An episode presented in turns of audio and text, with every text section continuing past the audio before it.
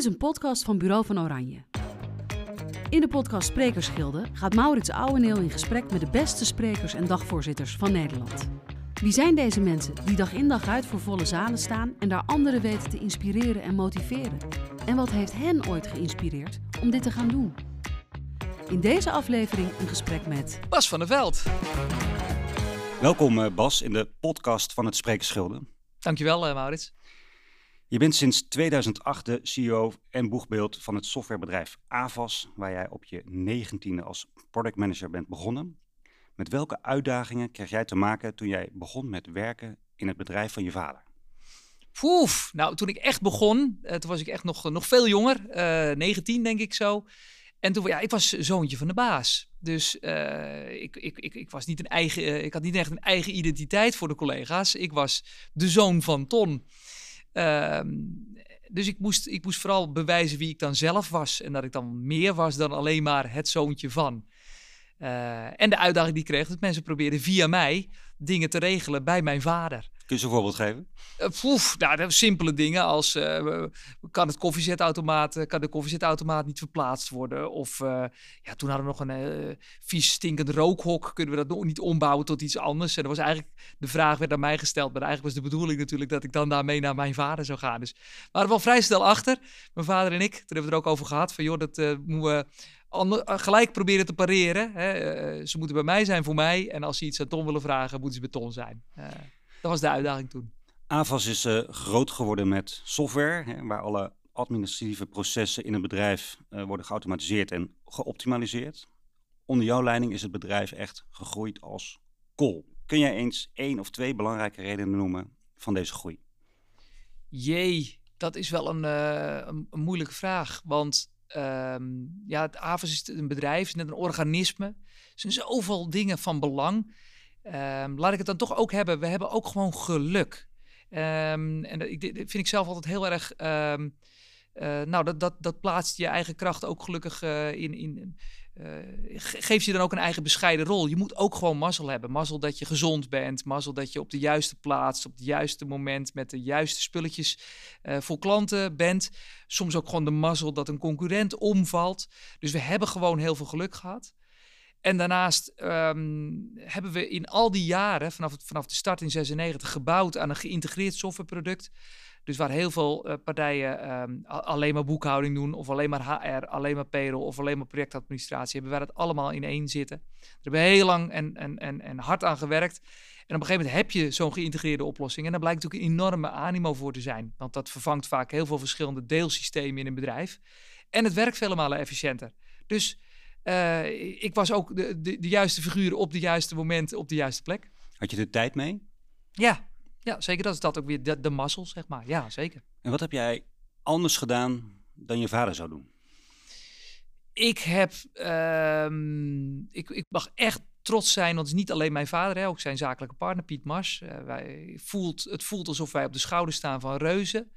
Heel veel van de dingen die zij vanaf het begin hebben neergezet, hebben we gewoon lekker overgepakt. Wij zijn denk ik nog weer een standje verder gegaan in het vertrouwen leggen in de mensen. Dus we hebben het personeelshandboek in de prullenbak gegooid. Dat echt vervangen door, uh, door één simpele regel. Hè. Bij AVAS kennen we maar één regel. Dus werk met gezond verstand in het belang van AVAS. We heel veel vertrouwen aan de mensen gegeven. Uh, ik denk dat we daar een, een, een, tandje verder in zijn gegaan dan, ja, dan onze ouders. Dan noem je jezelf eindbas. Ja. Hoe zou jij jezelf omschrijven als baas? Als baas. Och, um, ja, laten we eens beginnen met irritant. Uh, een drammer.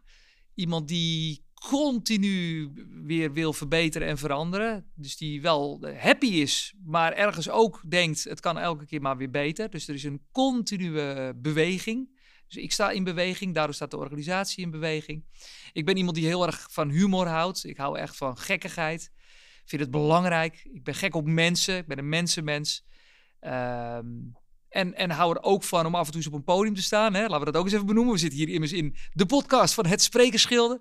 Dus dat vind ik ook heel erg leuk. Om mensen mee te mogen nemen in, uh, in de reis van AVAS. Staat de deur hier altijd open? We zitten nu in jouw uh, kantoor. Ja, uh, staat de deur nou ja zoals jij ziet, ziet staat hij op dit moment dicht. Want we zijn deze podcast aan het opnemen. Verder staat hij veel open. Hij is ook best wel veel dicht, omdat ik uh, veel uh, met gesproken berichten werk. Ik ben iemand die continu in verbinding staat, maar ook uh, asynchroon. Dus mensen die bijvoorbeeld collega's die ziek zijn of collega's die extra steun in de rug nodig hebben, die van mij even een gesproken berichtje krijgen. Nou, als ik dat doe, heb ik de deur ook dicht, hè, want het zijn vaak ook vertrouwelijke berichten.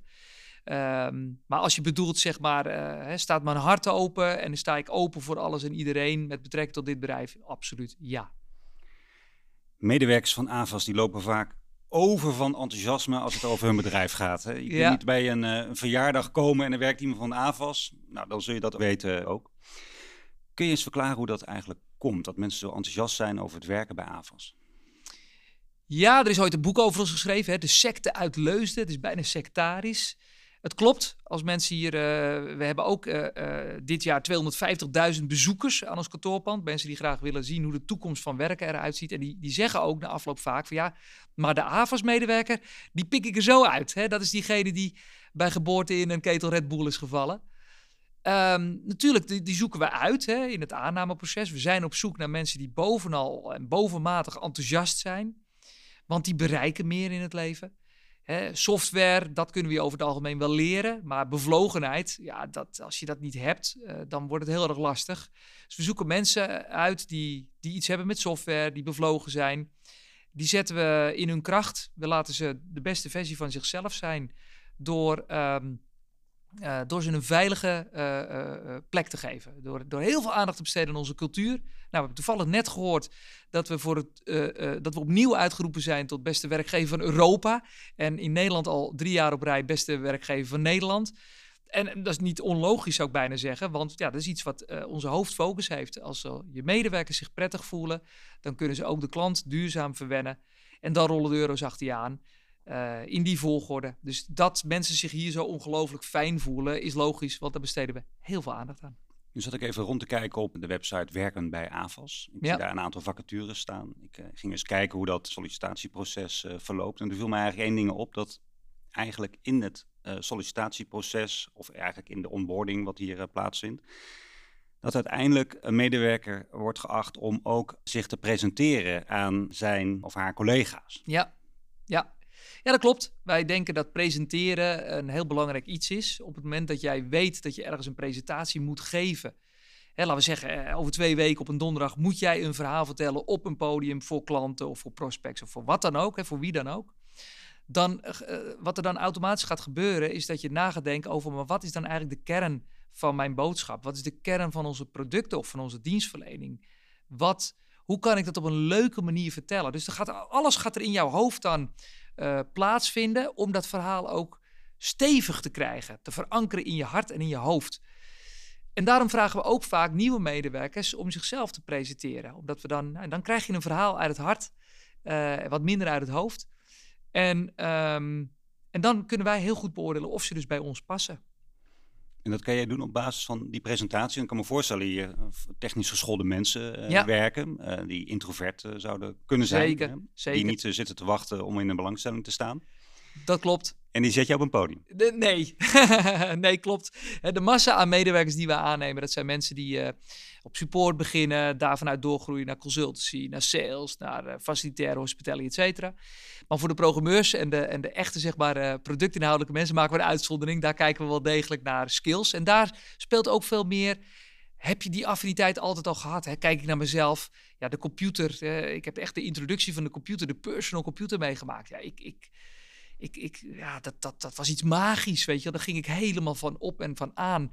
En die mensen zijn we daar, voor die functies zoeken we die, zeg maar. we zitten hier in jullie uh, nieuwe hoofdkantoor. Uh, liefkozend noem jij dit jullie clubhuis. naast kantoorruimte bestaat dit onder meer uit een restaurant, een café, een helikopterplatform, een sportzaal, een indrukwekkend theater met ongelooflijk veel, veel stoelen. En over dat laatste en over dit hele complex heeft eigenlijk spreker Robert Doormos een vraag. Hi Bas, um, ja, het was uh, genieten laatst weer bij jou in het uh, mooie AFAS Theater. Um, waanzinnige presentatie mogen geven voor jullie. En ik, eh, ja, deed me eigenlijk denken om, uh, om, om ook een vraag daarover te stellen, nu ik hier toch zit voor de podcast. Dus mijn vraag aan jou is, als softwarebedrijf, als AFAS zoals we het kennen, AFAS Software, wat was het idee om dan zo'n groot entertainment spektakelstuk te bouwen in Leusden, ehm, vlak naast je bedrijf. Het ziet er waanzinnig uit, het is allemaal state of the art, maar wat is het idee daarachter en uh, wat hoop je ermee te bereiken? Nou, wat een leuke vraag. Allereerst natuurlijk, uh, Robert, uh, dankjewel. Um, voor mij trouwens, even gewoon sidestep. Uh, we hadden Robert Doornbos hier voor al onze medewerkers. En dan moet je echt toevallig weten, Maurits, ik heb niks met Formule 1. Ik vind dat uh, eigenlijk niks. Hè. Ik vind het een beetje hopen, uh, zeg maar, uitstof in, in de lucht. En volgens mij moet het echt heel erg anders. Ik ben geloof ik inmiddels een van de weinige Nederlanders nog. Hè, want sinds onze Max het natuurlijk goed doet, is volgens mij heel Nederland Formule 1 ver geworden. Ehm, maar, hè, dus ik, ik, ik heb dan Robert op het podium, ben eigenlijk extra kritisch. En hij blies ons weg met een fantastisch verhaal. Heel bevlogen, superleuk. En ja, dan even terug naar de vraag. Uh, wij zijn een, een, softwarebedrijf. En software is iets, ja, dat zijn nulletjes en eentjes. Dat is, dat, is, dat is heel koud eigenlijk, heel kil. Hoe breng je dat nou aan de man? Nou, wij hebben bij AVAS de, de, de, het motto, hè, wij willen inspireren tot beter ondernemen. Daar zit heel erg dat woord inspireren in. En hoe, hoe, hoe inspireer je mensen door ze een interessant verhaal te vertellen? Door ze mee te nemen in jouw verhaal. Als je ze dan wil meenemen, dan past daar ook een juiste locatie voor. Nou hadden we ook in ons vorige pand al een theater. Uh, dat was heel uniek, zeker voor ons in die tijd. Want in, in, in 2006 trokken we dat pand zeg maar in. Dat was echt uh, ongelooflijk theater met, uh, met 220 stoeltjes. Maar niet een, een, een volledig theater. Hè. Daar kon je niet een, een, musical draaien of wat dan ook. Dus onze droom was het altijd van als we nog een keer uh, nog een keer gaan verhuizen. Nou, dat gebeurde aan de overkant van de weg. kwam een uh, prachtig uh, terrein beschikbaar. Dan konden we echt ons, ons ja, droom bouwen. Zijn we tien jaar mee bezig geweest. Hey, dan willen we eigenlijk ook een theater bouwen. Wat we overdag lekker in kunnen zetten voor prachtige inspiratiesessies. Hè, dag van de zorg of um, inspiratie in accountancy, noem het maar. En dat we dan s'avonds gewoon een volledige musical ook kunnen draaien. En dat is precies wat we nu vandaag de dag doen. We hebben alleen nog vanuit AVA zelf 250 sessies die we jaarlijks organiseren. En um, met alle externe partijen die hier bijvoorbeeld de introductie van de nieuwste BMW doen. Of inderdaad de Health and Care Day, noem het maar. Um, hebben we echt uh, ja, honderden, honderden, honderden evenementen. En s'avonds dan de musical. Dus we maken dat, van dat theater echt maximaal gebruik. Maar de boodschap is als je wil inspireren, moet je dat met een mooi verhaal doen. Dan willen we dat ook in een prachtige omgeving doen. Dat is de reden waarom we theater hebben gebouwd.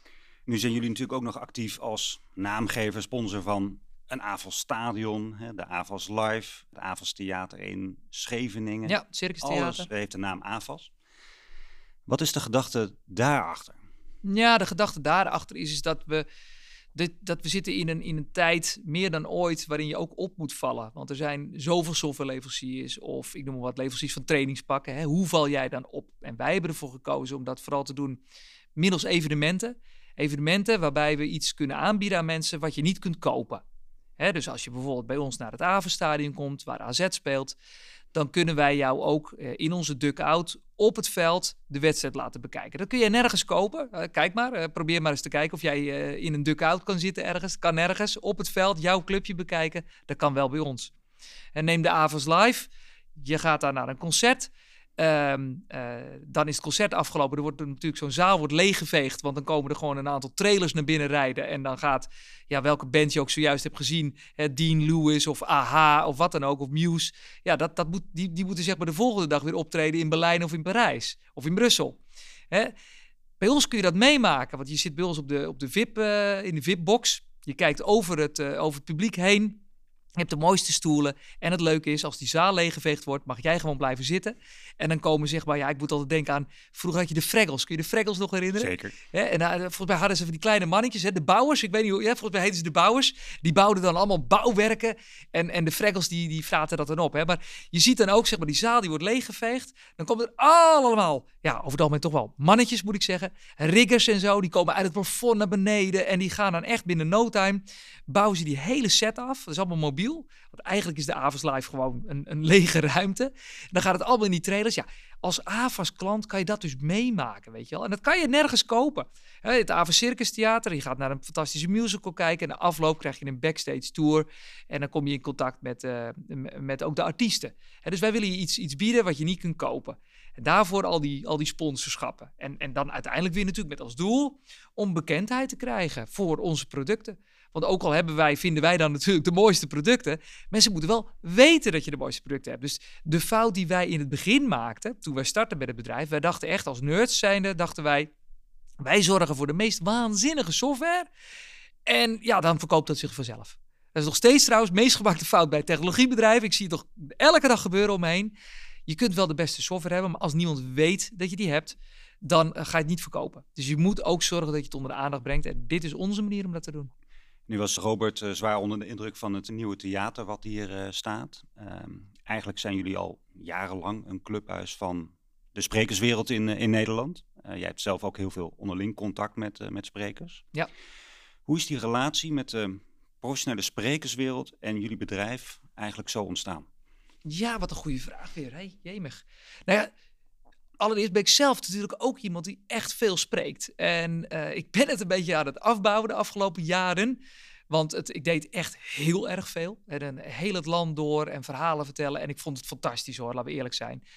Uh, maar tegelijkertijd vraagt natuurlijk het, het, het, zijn van algemeen directeur van, van dit bedrijf ook heel erg mijn aandacht. Dus ik, uh, sinds we eigenlijk dit theater hebben, de, uh, heb ik mezelf gepermitteerd om te zeggen: joh, ik wil best voor je komen spreken. Maar kom dan hier, hè, hou je evenement bij ons en dan, dan kom ik ook spreken. Hè. Dan heb ik in ieder geval die reistijd niet. Uh, en ik weet dat het goed geregeld is. Uh, want dat is natuurlijk het voordeel als je zelf. Uh, spreker bent en je hebt dat veel gedaan, dan ben je zelf ook tegen, tegen de problemen van een professioneel spreker aangelopen. Namelijk dat het dingen niet geregeld zijn. Hè? Dat je dat er nog een oude versie van PowerPoint op de, op de laptop staat of op de computer staat. Of dat je geen klikker hebt. Of dat, het, uh, dat de audio niet goed geregeld is. Nou, al, tegen al die dingen ben ik zelf ook aangelopen. Hè, of dat je je in de, in de bezemkast moet omkleden in plaats van in een, in een chique kleedkamer. Dus wij hebben ook wel bedacht bij de bouw van dit theater.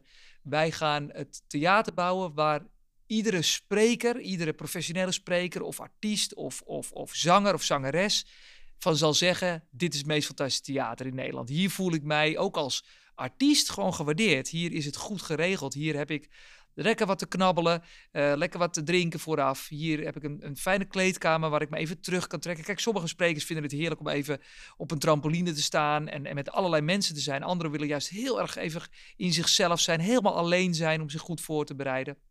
Al die mogelijkheden, ja, die hebben we hier, omdat we zelf weten. We, naast, naast ikzelf uh, hebben heel veel mensen bij AVES die met regelmatig op een podium staan, hoe belangrijk het is. En dat, denk ik, betaalt zich ook vooral terug uh, in, in onze mensen. Die in staat zijn iemand een goed gevoel te geven. Want kijk, hey, Jos Burgers en Jan van Zetten en Jozef Oebelkas, die voelen zich wel zeker als ze dat podium opgaan. Maar wij hebben vaak genoeg een, bedrijf bijvoorbeeld die ons theater afhuurt, waarbij de directeur ook een praatje ja, bijna moet geven. En zich echt dood en dood zenuwachtig is, want uh, hij of zij doet dat zelden. Ja, dan is het fijn dat je bij ons iemand, iemand hebt die jou de microfoon uh, opspelt of opdoet. En die jou gewoon even een fijn en zeker gevoel geeft. Die jou nog even een glaasje water geeft. Die je eventjes bij wijze van spreken uh, uh, bij je schouders pakt en zegt... joh, dit gaat helemaal goed komen, maak je geen zorgen. En mocht er wat zijn, dan ben ik er voor je. Dat, weet je wel, dat stukje extra, wat vaak helaas niet geregeld is... dat hebben we hier wel kunnen regelen. Weer terug naar je vraag, hoe zijn we er hier dan nooit ingerold? Eigenlijk als je zelf als spreker op allerlei seminars uh, en, en, congressen en zo mag spreken, ja, kom je daar natuurlijk automatisch in contact met alle andere sprekers die er zijn. Dus inderdaad, iedereen met wie jij, bijna iedereen met wie jij uh, gesprek hebt gevoerd voor het sprekersschilder, ja, die, die ken ik zelf ook. Die kom ik met regelmaat tegen. Uh, die, die nodig je zelf eens bij, uit bij evenementen. Zo is dat eigenlijk, ja, ben je daar eigenlijk ingerold, ik daar ingerold. Een aantal sprekers hebben in deze podcast al aangegeven dat ze jullie nieuwe theater als het mooiste van Nederland beschouwen. Wauw. Wat doet dat met je als mensen dat zeggen? Nou, dat, dat vind ik natuurlijk, ja, dat, daar, daar word ik warm van. Dat, dat vind ik heel mooi. En tegelijkertijd um, snap ik het ook, want we hebben er ook aandacht aan geschonken.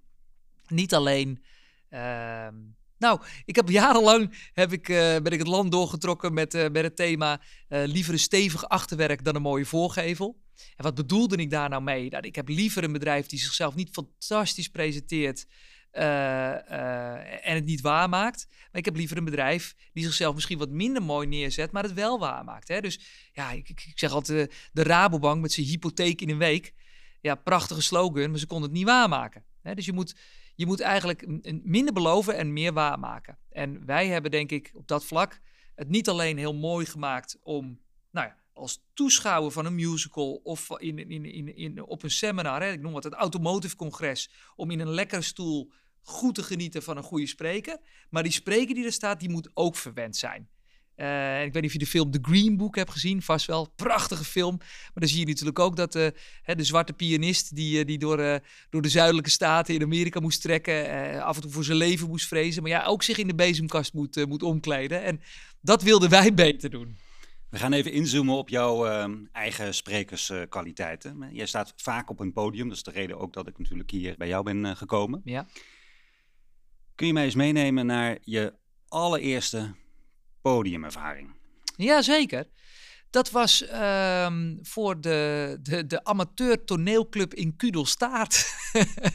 Kudelstaart is jouw een woonplaats, jouw vlakbij Alsmeer. Ik ben niet geboren, maar wel uh, opgegroeid. Ik ben in het ziekenhuis in Amstelveen geboren en uh, op een woonboot in Kudelstaart mijn hele jeugd doorgebracht. En mijn vader die ging op een gegeven moment toneel spelen bij de, ja, de amateur toneelvereniging. Die hadden een revue elk jaar. Die speelden ze echt ja, vrijdag en zaterdagavond. En dan echt weken achter elkaar, weekenden achter elkaar.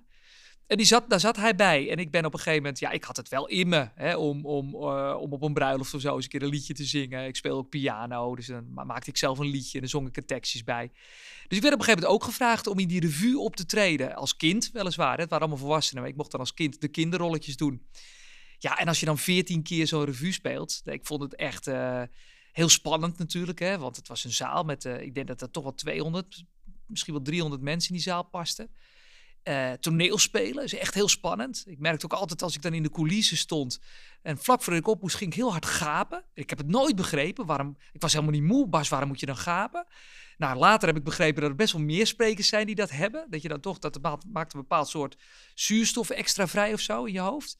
Dus ik heb het, ik heb het spannend gehad. Ik heb ook allerlei ja, uh, ervaringen daarin gehad die, die, die misgingen. Uh, de laatste van, van de reeks was altijd, er werd altijd gekkigheid uitgehaald.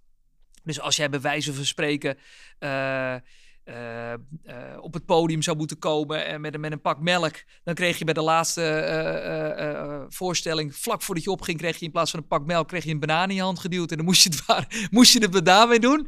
Hè, dus ik heb ook wel ge, ge, geleerd hoe, dat, hoe, dat, die theaterwereld werkt. Hè. Je zegt geen succes, maar je zegt toi toi toi of je zegt break a leg. Um, souffleren, wat is dat dan? zingen, wat is dat dan? En die ervaring, ja, die draag ik nog elke dag uh, met me mee. Wat is jouw definitie van een goede spreker? Goede spreker geeft mij een goed gevoel, die raakt mij in mijn hart. En dan kan ik na uh, drie weken kan ik daar nog steeds wat van, van, uh, van daar heb ik wat van onthouden. Hè, dus van een slechte spreker, daar weet ik echt helemaal niks meer van. Maar bovenal, het moet mij een gevoel geven van yes. Dus ik, ik zeg ook altijd, ik, ik, ik luister nog liever naar, iemand, naar een fantastische spreker die het heeft over een thema wat ik niet interessant vind. Denk aan curlen, curling, hè. Um, dan naar iemand die het heeft over kunstmatige intelligentie, wat mijn natuurlijk hè, bovenmatig interesse heeft, maar een saai spreker is. Daar kan ik dan niet, daar kan ik niet naar luisteren. Dus iemand moet mij, die moet niet alleen uh, de inhoud overbrengen, die moet mij ook kunnen raken met een, een, een leuke, enthousiaste, verrassende manier van presenteren. Is het iets wat je waar je door de loop van de jaren zelf beter in bent geworden? Jazeker, jazeker. Door schade en schande en door het gewoon, ja, je de 10.000 uren regelen, door het heel veel te doen, door fouten te maken, door ook bijzondere dingen te doen. Hè, bij Inspiration 360 bijvoorbeeld. Kijk, daar, daar mocht ik de, de introductie doen. Alleen uh, één, het moest in het Engels. Nou, dat was ik niet gewend. Twee, het was 360 graden, dus overal om je heen uh, mensen. Drie, ik moest een uh, prinses introduceren, iemand van het Koningshuis, had ik ook nog nooit gedaan. Ja, en dan heb je dus drie dingen die onzeker zijn. Ja, dat, vond ik, dat vind ik dan heel spannend. Of die keer dat ik op de middenstip van het Avenstadion voor, voor 15.000 supporters iets moest gaan vertellen. En, en als je iets zegt, dan hoor je jezelf via drie, vier kanten van het stadion hoor je jezelf terug is ook heel spannend. Maar door al die dingen wel te doen, hè, ook tv. Er zijn nog steeds mensen die, die zeggen: Joh, Bas, jij bent toch elke week bij business class bij Harry Mens? dat is al 15 jaar geleden. Maar ik heb het wel toen in die tijd, denk ik, wel zo'n 80 keer gedaan. Daar heb ik ook alles in meegemaakt. En dat, dat, dat, dat scherpt je natuurlijk als spreker, al die ervaring. Nu ben jij iemand, hè, ik ben zelf ook al eens een keer bij business class geweest op uitnodiging van jullie. Ja. Um, nou, schuur jij niet om, zeg maar, even andere organisaties de maat te nemen. Hè? Dat is iets Mhm, wat jij ja. op het podium ook eh, regelmatig eh, doet. Ja. En dan vroeg ik mij nou af, hoe verzamel je eigenlijk dat soort voorbeelden? Want je komt met zoveel vaak hilarische voorbeelden aan, Ja. dat ik mij echt afvraag van, goh, waar is die Bas de hele dag mee bezig? nou ja, ik noemde natuurlijk eh, een paar minuten geleden al Rabobank bij de hypotheek in de week. Ja, dat is gewoon een vriend van mij. En die, die wilde een hypotheek. En die dacht, oh mooi, hypotheek binnen een week. En die moesten na acht weken nog steeds op wachten. Dus ik hoor veel. Ik spreek ongelooflijk veel mensen. Dus ik hoor veel dingetjes. Ik heb natuurlijk ook gewoon mijn eigen ervaringen. Het zijn heel vaak mijn eigen ervaringen die ik deel met anderen op een podium. Ehm, het punt is het niet, niet zozeer dat ik nou zoveel meer meemaak dan een ander. Alleen als ik iets meemaak, dan denk ik, hey, dit is leuk om aan anderen te vertellen. En dan hè, maak ik een kleine notitie, dan stop ik dat in een mapje en dan peur ik dat er eens in de zoveel tijd uit. Ik denk dat dat het verschil is. Want jij eh, maakt net zoveel leuke dingen mee als ik. Alleen, ehm, hè, of, of de luisteraar hier. Alleen mensen zijn niet bezig met, hey, dit is ook leuk voor een ander. Dus het, ze maken het mee en ze vergeten het weer. Vertel het misschien hoogstens een keer op een verjaardagsfeestje. Maar ik denk, hey, hier kan ik, wat, hier kan ik meer van maken. Hier zit, een, hier zit iets in. Daar kan ik ook mijn, mijn visie aan ophangen. Ja. Dat. ik, kan, ik kan me nog herinneren dat jij ooit een keer voor een enorme zaal een voorbeeld aanhaalde van een eh, bedrijf die zei, joh, wij kunnen binnen één dag kunnen wij een brief bezorgen in New York. Ja. Toen zei je, dat kan ik ook. Eh, maar dat duurt één seconde, want ik stuur namelijk dan een mail. En de zaal die, ja, die, die, eh, die barstte echt uit het voegen van het lachen. Dat, het- dat was echt ongelooflijk. ik heb een meneer naast me gehad, die is vijf minuten, denk ik, bewusteloos geweest van het, eh, van het lachen. Ja. Maar komt het nou wel eens voor dat die bedrijven uit jouw voorbeelden Ja. zich achteraf zich bij jou melden? Zeker, zeker. Ik heb ooit een keer een voorbeeldje genoemd van ehm, eh, Vodafone. Eh wij hadden bij Avos wat eh, een, een, een, een simkaartje nodig, een micro-simkaartje. Dus zo'n heel klein simkaartje. En dat werd geleverd in een gigantische doos. Eh, wat is dit nou joh? Echt, echt een grote kartonnen doos. En in die doos zat dan nog een doos. En in die doos zat een hele hoop plastic. En daar uiteindelijk zat dan een, een kaart in. En heel daar uiteindelijk is er een heel klein simkaartje. En dat heb ik toen eh, gebruikt ook op het podium om te zeggen: ja, jongens, het is belachelijk natuurlijk. Het is slecht. Het is voor het milieu niet goed. Dit moet toch ook anders kunnen. En eh, toen had ik ehm dezelfde dag nog eh, berichtje van iemand van Vodafone. Die zei: joh, je hebt eigenlijk helemaal gelijk. Ehm, ze zijn er ook mee aan de gang gegaan. En die kon mij ook, zeg maar een paar maanden later, ook bevestigen dat het nu een heel klein pakketje nog is. Daardoor kan het in één keer ook gewoon met de gewone post in plaats van met de pakketpost. Dus ze besparen zichzelf ook nog eens een keer heel veel kosten. Dus eh, ja, hè, je choqueert soms mensen, maar je zet ze aan het denken. Ik heb ehm ABN AMRO meerdere keren als voorbeeld gebruikt. Ik echt denk van ja, zij doen precies het tegenovergestelde van wat mijn visie is. Hè. Dan had ik bijvoorbeeld een, een presentatie met zes tips voor de zaal. En dan nou, hadden we die zes tips gehad. En helemaal aan het einde liet ik dan zien dat ABN AMRO precies 180 graden anders deed met al die dingen. Ehm, en daar heb ik ook wel eens van, van mensen gehoord van, nou Bas, wat, eh, ja, scherp. En ja, weet je, ik, ik, ik verzin het ook niet. Het is allemaal de waarheid. Dus ik, ik confronteer mensen met iets wat me echt gebeurt. En wat echt gebeurt in, in, in, in, in, eh, eh, in de echte wereld. En ik heb ook wel eens eh, t- drie keer de uitnodiging gekregen van, joh, wil je dit verhaal een keer aan de directie vertellen van ABN AMRO? Dat ga ik regelen. Ik ben namelijk voorzitter van de OR. Eh, tot drie keer toe was de afspraak er bijna, maar hij werd er toch ook tot drie keer toe op het allerlaatste moment uitgehaald. Ehm, wat op zich ook wel weer een verhaal is natuurlijk om dan eh, te mogen vertellen. Eh, dus ja, ik choqueer soms wel. Niet om het choqueren, maar wel om mensen tot, eh, tot denken aan te zetten. Maar altijd met voorbeelden die waar gebeurd zijn.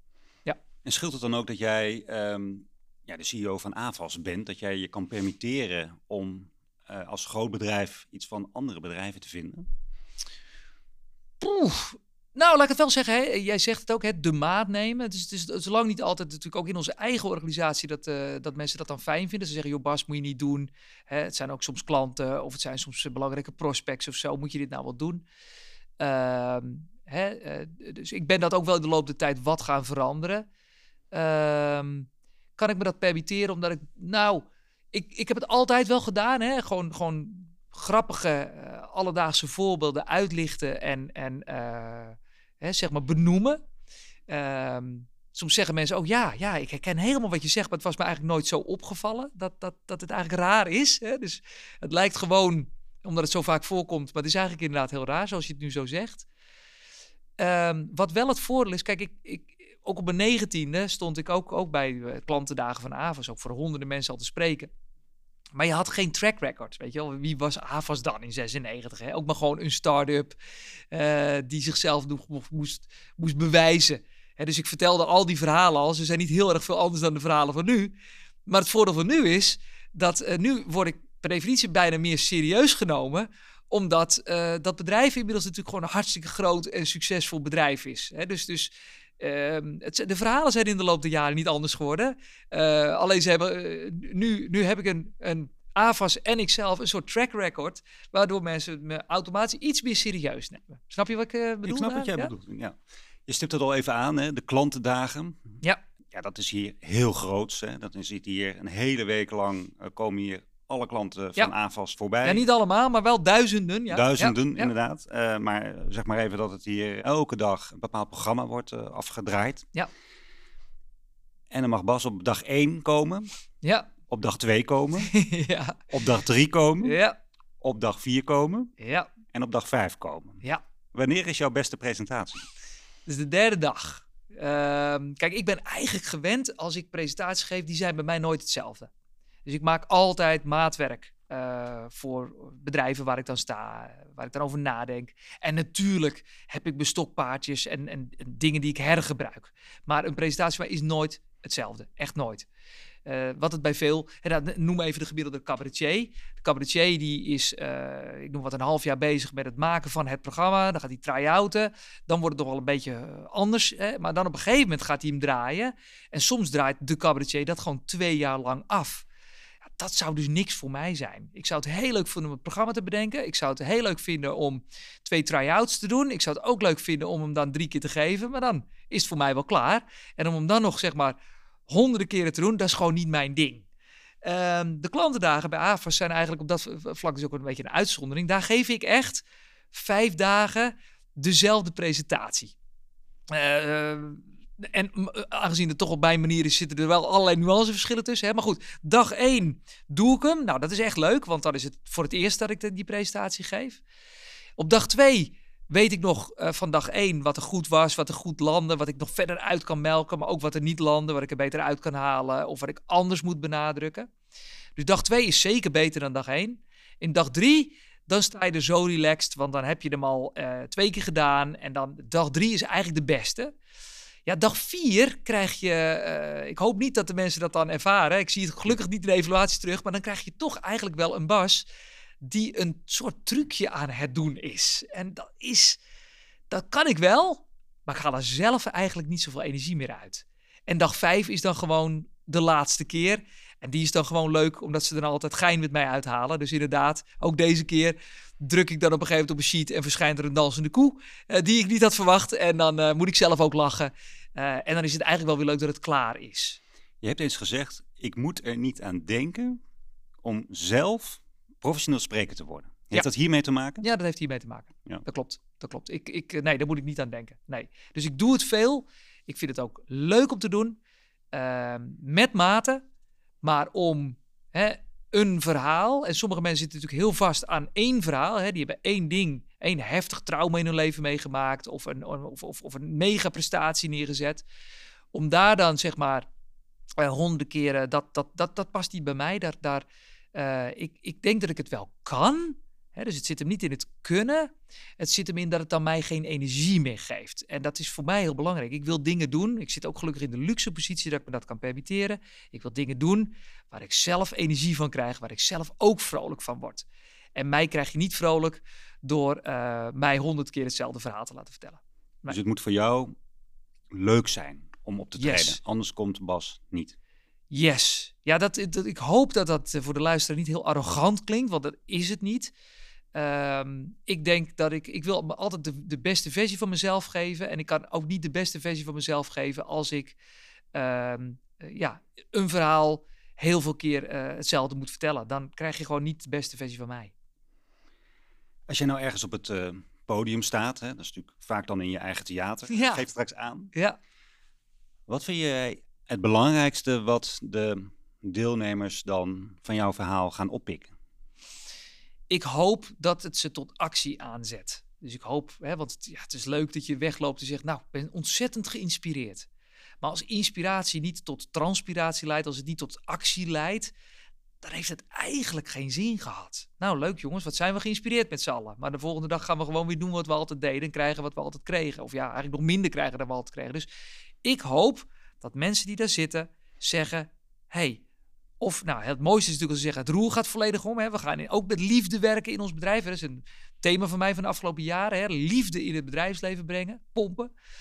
Dat is natuurlijk echt ja, ultiem. En gelukkig, dat is ook wat er gebeurt. Ik krijg met grote regelmaat mailtjes van, van mensen die zeggen: Hey Bas, we zijn met je tips aan de gang gegaan en we merken het. We merken dat we, dat we met meer, meer plezier naar het werk gaan. Dat we leukere producten aan het opleveren zijn. Dat het gezelliger is met elkaar. Ja, dat is voor mij de ultieme beloning. Vind je het leuk als uh, die mails binnenkomen? Ja, natuurlijk is dat leuk. Ja. Natuurlijk is dat leuk. Ik kan wel zeggen van, joh, ik heb ook liever uh, feedback en over dingen die ik beter kan doen. Dat heb ik ook, ook heel graag. Maar natuurlijk is het leuk als iemand zegt van, uh, nou ja, bovenal, kijk, als iemand zegt, we hebben echt wat met je dingen gedaan en het werkt.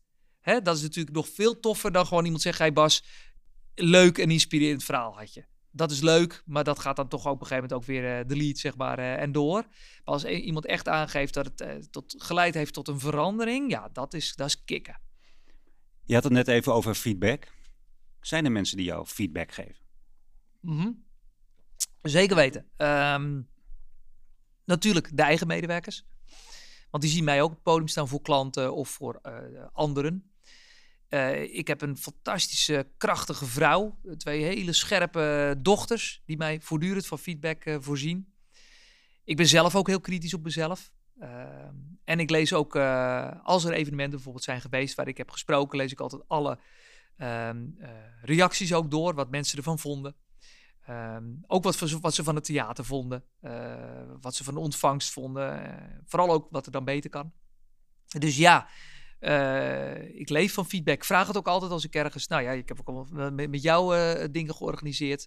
Vooral jij, jij hebt het georganiseerd en ik mocht opkomen draven. Vraag ik altijd van: hey, mag ik zien wat mensen voor feedback gaven? Ik ben zelf zo iemand die, als de, de, het geen anonieme feedback is, maar het is echt van een persoon die zich bijvoorbeeld gekwetst voelde of wat, voor, wat voor reden ook, dan ik even de telefoon pak en even bel. en en om, om, om opheldering vragen of mijn excuses ook maken. Jazeker. Want je bent natuurlijk wel vaak scherp. Zeker. Er zijn ook wel sprekers die jou advies geven. Ja. Jouw feedback geven. Ja, zeker. Bijvoorbeeld uh, less is more hè, van joh Bas. Uh, ja, weet je, je stopt wel erg veel input in, uh, in een half uurtje. Volgens mij wordt je boodschap krachtiger als je niet acht tips doet, maar je houdt het op vier. Ja, volgens mij heb jij me dat ook wel eens weer teruggegeven. maar ja, dat, dat, zijn, dat zijn goede tips. Ja, zeker. Heb je iets van een wedstrijdspanning als jij hier het theater uh, inloopt en nou, de hele zaal zit vol. Alles is tot in de puntjes voorbereid. Ja. En nu moet Bassie, moet het gaan doen. ja, nou ja, dat hangt dus heel erg af van die zaal. Hè, en vooral van, van de hoeveelheid onbekende. Hè. Ik noemde net al Inspiration 360. Ik spreek liever in het Nederlands. Dus als het dan in het Engels moet, dat, dat levert spanning op. Uh, op de middenstip van een, van een stadion met 15.000 mensen. Dat levert spanning op. TV, live levert spanning op. Dus het is heel erg afhankelijk van, van wat voor zaal, wat voor medium, maar ook wat voor boodschap. Hè. Als ik hier, hè, wij hebben elke maand onze eigen medewerkers, die we allemaal in theater hebben. Ja, als ik weet dat ik daar moet vertellen dat er een medewerker van ons is overleden of, of ernstig ziek hè, dat, dat, moeilijke boodschappen, waarvan ik weet, die moet ik op een goede manier brengen, dan levert dat spanning op. Zeker, ja. Ik wil je vijf korte vragen stellen, die ik eigenlijk aan al mijn gasten stel. Leuk. Hoeveel uur schat jij in dat jij al op een podium hebt gestaan? Oh, jemig. Hey, en bedoel je met podium, even de wedervraag, echt podium, podium? Ook, want ik bedoel, ik, ik sta vaak genoeg ook in, uh, ik noem wat, in een restaurant uh, of uh, hier bij AFAS in de ontvangstbalie, dat even iemand tegen me zegt, hey Bas, wil je even een kwartiertje deze mensen een inspiratietalk geven? Ik ga het om openbaar spreken. Laten we het op een, een professionele setting houden. Ja, ja. Voor, oh. Nou, moet ik hier live gaan zitten rekenen. Maar ehm, als ik het in een, naar een gemiddelde week bekijk, dan kom je denk ik toch al wel snel aan een uh, drie, vier uur. Als je dit soort dingen ook meerekent. Uh, Nou ja, reken dan even uit. Hè. Dus dan is het... eh, nou, ik, ik heb heel veel vakantie. Dus we hebben 40 keer, keer, laat ik dan voorzichtig zeggen, drie is 120 uur in een jaar. En dat al eh, vanaf mijn negentiende. Dus ik ben inmiddels 46. Nou ja, en dat, eh, dat sommetje mag je dan maken. We pakken de rekenmachine erbij. Het is veel. Wat is volgens jou de mooiste zaal van Nederland? Wat is volgens mij de mooiste zaal van Nederland? Oh, oh dat is een lullige vraag. nou, onze zaal is heel intiem. Dus ook al zitten er 830 stoelen in, het is heel knap gebouwd. Er is vooral mijn vader eh, de, de, de, de drijvende kracht. Dat hij, omdat hij vrij breed is, is hij niet heel diep. Dus je hebt zelfs contact met de mensen die op de achterste stoelen zitten. Dat maakt het een heerlijke intieme zaal, waar ik mij natuurlijk heel erg fijn en veilig voel. Dus voor mij is onze eigen zaal een, een fantastische zaal. Wat is het grootste publiek waarvoor jij hebt opgetreden? Dat is natuurlijk business class in de begintijd, hè, toen ik toch wel een half miljoen kijkers uh, had. Ehm, hè, maar ja, goed, dat is niet een zaal met mensen die je rechtstreeks aankijken. Hè. Er kijken hier maar een paar mensen daaraan bij de opnames. Dus als je dan uh, kijkt, is het voetbalstadion in, uh, toen met 15.000. En de, de, afgelopen keer, want het was al na de verbouwing, kunnen er volgens mij 17.000 in. Dus 17.000 mensen in het AVA-stadion was denk ik de grootste. Is ja. er iemand die jou als spreker kan vervangen? Uh, Jijn, uh, met sprekerskwaliteiten natuurlijk voldoende. Kijk naar iedereen in, jouw, uh, in je podcast. zijn allemaal waanzinnige sprekers. Um, er zijn maar weinig, ik noem ze dan maar even CEO-sprekers. Goede CEO-sprekers. Dus mensen die niet alleen spreker zijn, maar ook nog eens een keer een bedrijf runnen. Dat zijn er maar heel weinig. Het zijn er een paar die je doen. Die vind ik, dat vind ik niet per se de beste. Want ik vind vaak dat ze veel te veel alleen maar over hun bedrijf spreken. Terwijl ik spreek niet over mijn bedrijf. Ik spreek over tips die ik als ondernemer heb opgedaan en die ik wat generieker probeer neer te zetten. Um, ik zie er ook genoeg die het hele verhaal uit hun hoofd leren, waardoor de, nou, de echte emotie uh, verloren gaat. Dus CEO-sprekers, dus die echt spreken vanuit en niet over, dat zijn er natuurlijk maar heel weinig. Dus in die zin um, uh, zeg ik ook weer gewoon nee. Stel, dat bij de klantendagen, vijf dagen lang. En uh, Bas, jij raakt je stem kwijt. Ja. En dus uh, dag drie kan Bas niet optreden. Ja. Is er dan een backup aanwezig? Uh, ook weer Jijn. Dus um, aan de ene kant echt, ik heb vaak genoeg op het podium gestaan met, met dat ik he de hele rug vast zit, dat mijn nek vast zit, of dat mijn stem weg is, of dat ik barstende koppijn heb. Maar dat is echt dan ja, dan draai ik altijd even de show must go on hè, van, van Queen. Je gaat gewoon. Hè, dus dan, ik, ik, nou, dus moet wel echt iets, het moet wel echt een ernstig auto-ongeluk hebben gehad dat ik er niet sta. Uh, zou dat gebeuren, dan gaat hier bij AFAS uh, Herman Zondag, onze theaterdirecteur, zo het podium op. No problem. Uh, Mohamed Amri, onze directeur productontwikkeling. Bernard Pauw, onze commercieel directeur. Arnold Mars, onze financieel directeur. Brit Breuren, onze HR-directeur. Martijn de onze marketingdirecteur. Uh, Manouk, onze consultancy-directeur, of Bettine, onze directeur support, die gaan allemaal daar staan en vertellen dan hun verhaal en hun interpretatie van, van de boodschap. Maar die kunnen ze allemaal op een waanzinnig mooie manier doen. Welke vraag wordt jou na afloop bij een borrel het meest aan je gesteld? nou, uh, de meest gestelde vraag is altijd: Bas, dankjewel voor je verhaal. Zou je dit verhaal alsjeblieft, alsjeblieft, alsjeblieft een keer voor onze directie willen houden? Dat is de meest gestelde vraag. Waarop dan ook het antwoord is nee. Want als ik dat ga doen, nou, dan mag ik uh, elke dag heel Nederland uh, doorcrossen. Uh, hè, dus als jij echt bij een bedrijf werkt waar ze het liefdeverhaal niet snappen, neem zoveel keer bij hier naartoe. Dan geven we met alle liefde een, eh, leuke rondleiding. Maar als je echt een, een, een, een bestuurders hebt of managers hebt die echt niks snappen van, van, van, van menselijkheid hè, en de mensen op de eerste plaats zetten, dan is er maar eigenlijk maar één oplossing. Neem daar ontslag en ga bij een ander bedrijf werken. Je noemde het straks dat jij in het Engels uh, bij Inspiration 360, een groot congres dat ooit plaatsvond ja. in de Ziggo Dome. Ja. Uh, daar, uh, Met Al Gore. Al Gore, ja. Richard Branson onder andere, Bear. Grylls. nou, noem maar even op, dat was heel groots uitgepakt. Jij spreekt niet in het Engels. Nee, nee, bijna niet. Dus ja, wat ik al zeg, ik zit in de luxe positie dat ik...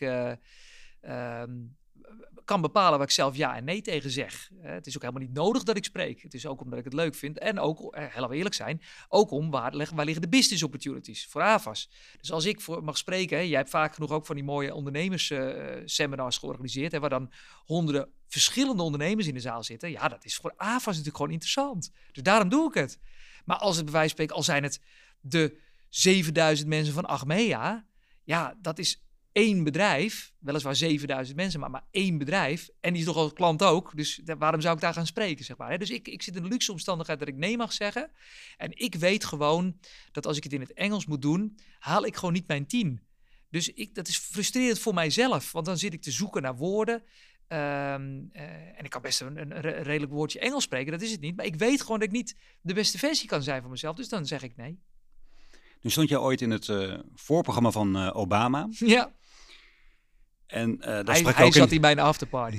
Oh, en um, daar uh, sprak je ook in het Nederlands. Ja. Nou, dat heb je net uitgelegd waarom je dat niet uh, doet. Ja. Maar ik ben daarna zelf door een aantal mensen aangesproken dat jij iets zei wat mensen echt niet konden geloven. En jij zei dat jij niet het dagelijkse nieuws volgt. Ja, klopt. Waarom doe je dat niet? Ja, ik, ik doe geen nieuws inderdaad. Dat heb ik als kind eigenlijk ook al heel weinig gedaan. En toen op een gegeven moment kwam business class. En toen vond ik toch dat als Harry Mensen een vraag stelde over de actualiteit, dat ik daar antwoord op ze moest geven.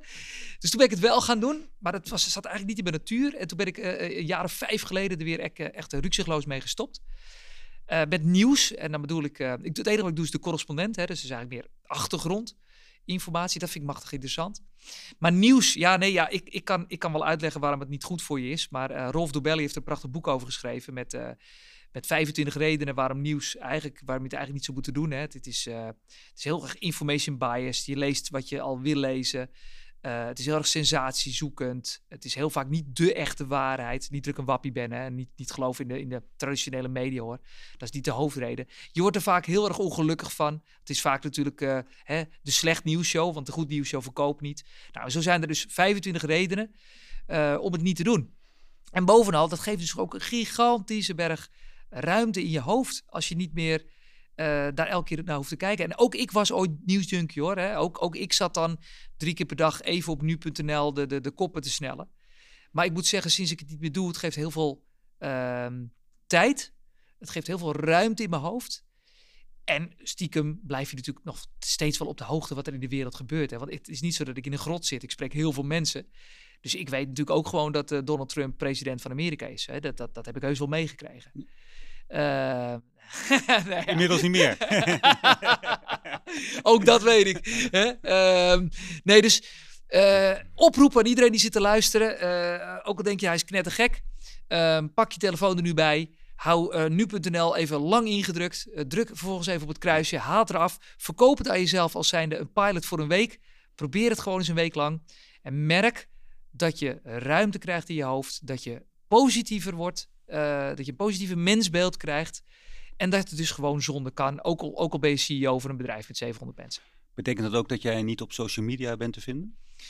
Ik ben uh, Jijn. Uh, want uh, als je WhatsApp of social media ziet, dan ben ik natuurlijk wel degelijk op te vinden. Ehm, ik ik, ik eh, heb LinkedIn natuurlijk. ik heb ook een Twitter-account, gebruik ik het niet. Ik heb een Instagram-account, gebruik ik niet. Ehm, ik heb geen Facebook-account.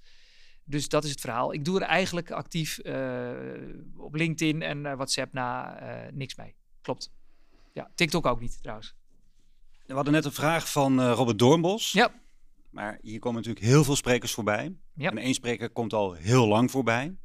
Dus een van de nestor van, van alle sprekers in Nederland. Oh.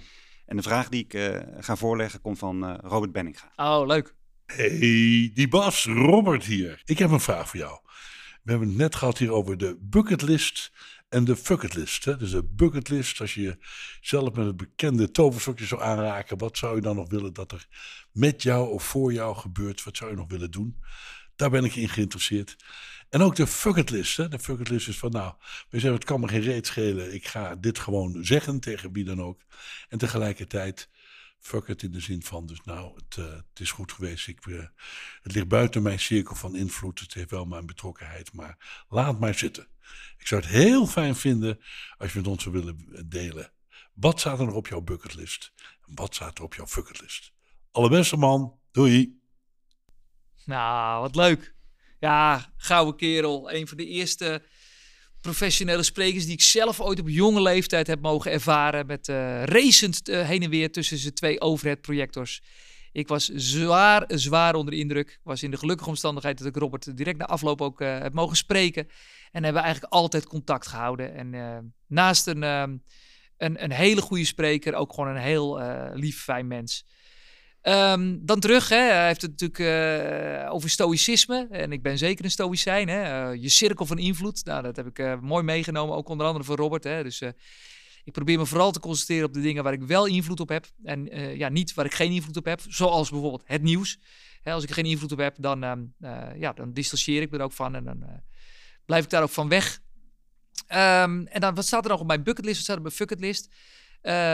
bucketlist is uh, gek genoeg. Uh, heb ik ooit een lijstje gemaakt, maar, maar als kind, maar die heb ik eigenlijk allemaal al lang gedaan. Dus er staat niet heel erg veel meer op. Maar het leuke is dat er wel elk jaar allerlei dingen gebeuren waarvan ik denk, hey, stond helemaal op geen enkel lijstje, maar is me wel gebeurd. Um, wij geloven namelijk ook heel erg sterk hier bij AVAS in de 1% beter strategie. Als we alles wat we doen elk jaar, of wat zeg ik, elk jaar, elke week een procentje beter kunnen doen, maak je een mega verandering. En als je de ruimte in je hoofd hebt om je niet continu vast te leggen op de plannen die je hebt gemaakt. Want kijk, plannen bestaan alleen maar in je eigen hoofd. Dan uh, sta je ook open voor de dingen die, de happy accidents, de dingen die je zomaar kunnen gebeuren. De mensen die je dan in één keer tegenkomt, die je op plekken brengt, brengen waar je, waar je niet had gedacht ooit te zullen zijn. Obama stond echt niet op mijn lijstje om die ooit te ontmoeten. Maar dat ontstaat doordat je met een open uh, gezichtsveld de wereld in kijkt. Dus ik heb echt heel erg weinig op de bucketlist staan. Hè. Er komt misschien dan ja, het, het, zien, het, zien uh, uh, het krijgen van kleinkinderen. Hè. Dat soort, dat soort dingen die, die iedereen wel heeft. Hè. Gelukkig oud worden en zo. Maar om nou te zeggen, dat dat is nog iemand die ik echt zou willen ontmoeten. Of een land waar ik nog echt zou willen bezoeken. Nee, maar ik ga nog heel veel fantastische mensen ontmoeten. En ik ga nog heel veel mooie reizen maken. Dus dat is op, op, op, qua, qua bucketlist. Uh, en dan qua fucketlist, ja, ik vind dat wel heel erg mooi. Want uh, dat is net zo belangrijk, hè, om te stoppen met dingen die je doet en die je geen energie geven. Um, wat mij geen energie geeft, is, um, is uh, toch met, met, met, met um, een netwerk evenementen bezoeken. Dus ik vind het wel leuk om op het podium te staan. En ik vind het heel leuk om mensen te ontmoeten en met mensen het gesprek aan te gaan, maar om te, te netwerken. Uh, ik kan het wel, maar krijg er niet per se energie van. Dus dat, dat staat toch wel op de fucketlist, uh, denk ik. Uh, en tegelijkertijd ontstapelen, wij noemen het ontstapelen, gewoon met dingen stoppen die, die je gewend bent te doen, is wel iets wat ik heel veel doe. dan hebben we dat weer gedaan en ook weer gehad en dan gaan we er ook weer mee stoppen. Dus de belangrijk, goed dat, dat Robert ook weer dat hier onder de aandacht brengt. Je moet ook met dingen stoppen met regelmaat. Ja. Waarom vinden veel sprekers het niet leuk om na afloop te netwerken? Ja, nou, jij zegt dat, want dat wist ik niet dat dat zo is. Um, ik denk omdat daar, nou ja, misschien dan naar mezelf kijken. Ik hou wel, ik hou wel van diep contact. Uh, dus, dus echt contact. Uh, een avond met iemand over een bepaald thema, echt eens even doorzakken of zo. En ik denk dat dat het, het, het, het netwerk-evenementje na afloop van je, je spreekbeurt bestaat toch heel vaak uit um, twee dingen, namelijk complimenten, veel complimenten, en, um, en uit kritiek. Um, kritiek vinden mensen vaak toch moeilijker om te doen, dus het bestaat vooral uit complimenten. Ja, daar word je natuurlijk niet beter van. Uh, de zoveelste veren in je kont. Hè. Je gaat op een gegeven moment zelfs pijn doen als er te veel veren in je kont zitten ik, denk dat ze, ik denk dat sprekers dat niet, niet leuk vinden. Nee. Jood Kelder gaf aan dat heel veel sprekers eigenlijk van nature verlegen zijn. Is dat iets wat jij herkent? Hm. Nou. Om voor jou te spreken, ik herken wat bij jou niet. Nee, nee. En als ik even jouw lijstje van de mensen wat sprekersschilden allemaal langs ga, dan herken ik dat ook niet echt. Nee, er zitten er een paar bij die dat wel wat meer hebben. Maar er zijn er ook genoeg die dat helemaal niet hebben. Hè. Ik denk gelijk aan Fijke Kats. Ik denk aan uh, Jos en Jan, uh, Sidney Brouwer, aan uh, Jozef Voetbalkas. Um, Maar goed, ik denk bijvoorbeeld aan Victor Mits. Ja, ja, die vindt het inderdaad wel fijner eh, om het kleiner te hebben en zo. Dus ja, ja, ja, je hebt inderdaad ook wel verlegen mensen natuurlijk ertussen zitten, zeker. Nu ben jij ondernemer van een softwarebedrijf. Jullie moeten elke dag 1% beter worden. Je Ja. gaat het net zelf aan. Ja. Ehm, als jij nou één ding mag veranderen aan het eh, sprekersvak, wat zou dat zijn? Als ik één ding mag veranderen aan het sprekersvak, wat zou dat dan mogen zijn? Oeh, aan het sprekersvak. Dan eh, zou het dat mogen zijn dat ik eh, sommige sprekers dus ehm, vind ik te lang blijven hangen in hun ene ding. En dat vind ik jammer. En eh, dat weet je soms ook niet van tevoren. Hè? Dus, dus soms krijg je een spreker. Nou ja, ik, ik noem natuurlijk eh, een van de, ook de nestors van allemaal is natuurlijk Jos Burgers. Ja, Jos Burgers, die, die, die heb ik met zoveel verschillende verhalen, heeft hij mij geraakt. Ehm, die, kan, die kan gewoon een heel seminar alleen over het woord korting eh, praten. Dat vind ik echt knap als je dat kan.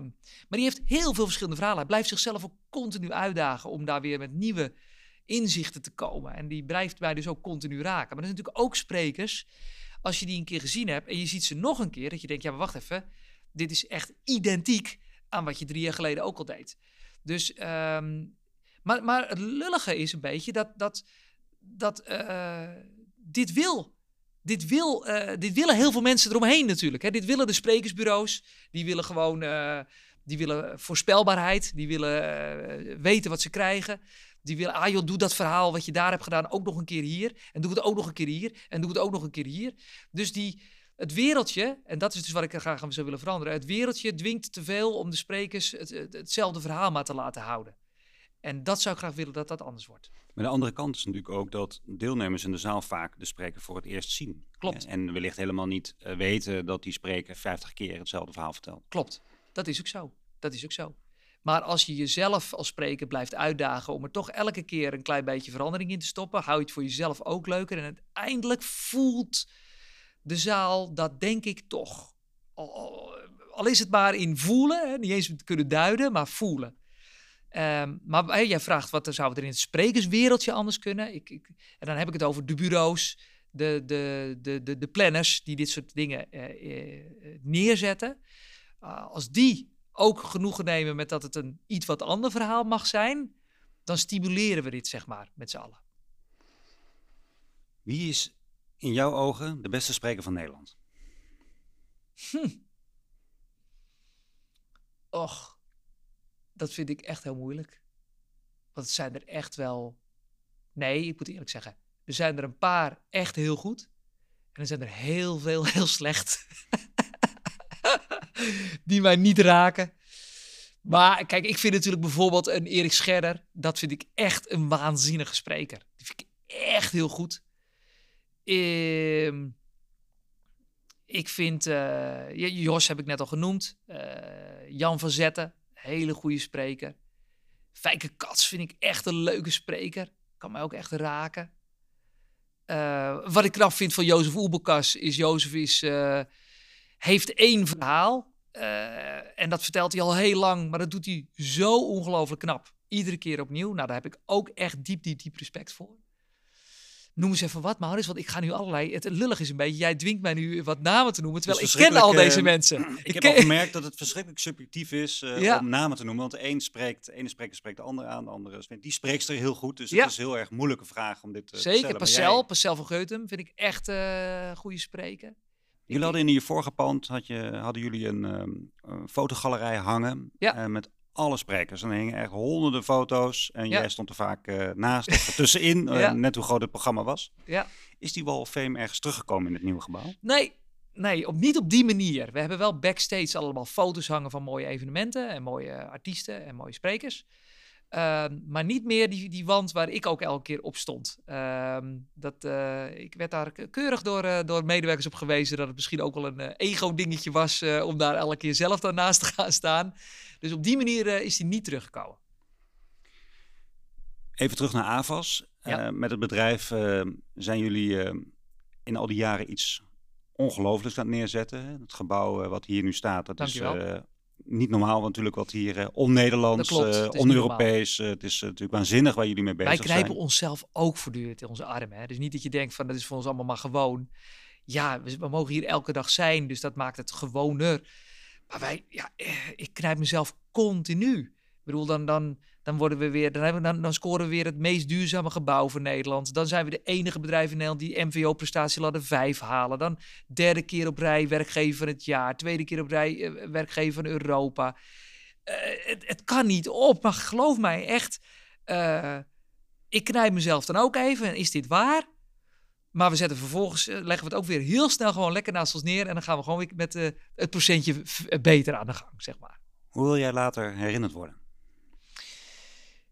Um, als spreker, als, uh, als degene die toch um, de menselijke maat, uh, missie had om de menselijke maat terug te brengen in organisaties. Die organisaties altijd wel probeerden liever, leuker, ethischer en ook nog een tandje efficiënter uh, proberen te maken door praktische handvatten te geven. Dingen die je morgen gewoon ook kunt gaan doen om dat voor elkaar te boksen. En als ondernemer?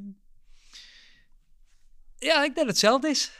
Ja, ik denk dat het hetzelfde is. Um, ik word altijd blij als mensen zeggen, nou, AVAS is, de, is gewoon de, de, de, de fijnste werkgever waar ik ooit heb gewerkt. Wordt ook, ook gezegd door mensen die op een gegeven moment uh, iets anders zijn gaan doen, hier weg zijn gegaan, omdat ze een ondernemersdroom hadden of omdat ze uh, op het werk uitgekeken waren, maar toch ook wel zeggen, ja, maar dit is wel uh, een, een, bedrijf waar ik me ongelooflijk thuis heb gevoeld, veilig heb gevoeld, fijn heb gevoeld, waar ik de beste versie van mezelf kon zijn.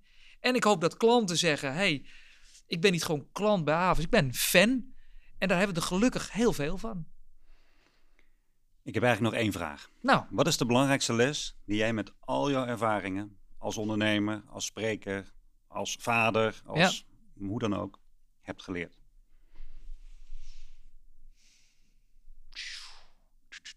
Nou, die ik heb geleerd. Dat je jezelf mag zijn.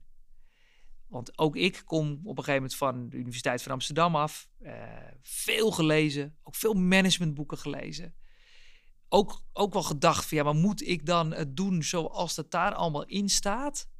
En in het begin doe je dat ook gewoon. En al vrij snel kom je dan tot de conclusie: nee, nee, nee, nee, nee. Er zitten een aantal hele grote, er zitten echt gewoon een aantal weeffouten in. In wat je leest, wat je leert, hoe anderen het doen. Um, en dat hoeft helemaal niet. Je, je, je mag het ook gewoon vormgeven hoe jij het vorm wil geven. Uh, zeker als, als, als de werkgever waarbij je werkt jou die kansen ook biedt. Dus ja, het is goed om je continu te laten inspireren door de sprekers van het sprekersgilde, door de congressen die je bezoekt, door de boeken die je leest. Pik daar lekker de dingen die bij jou passen.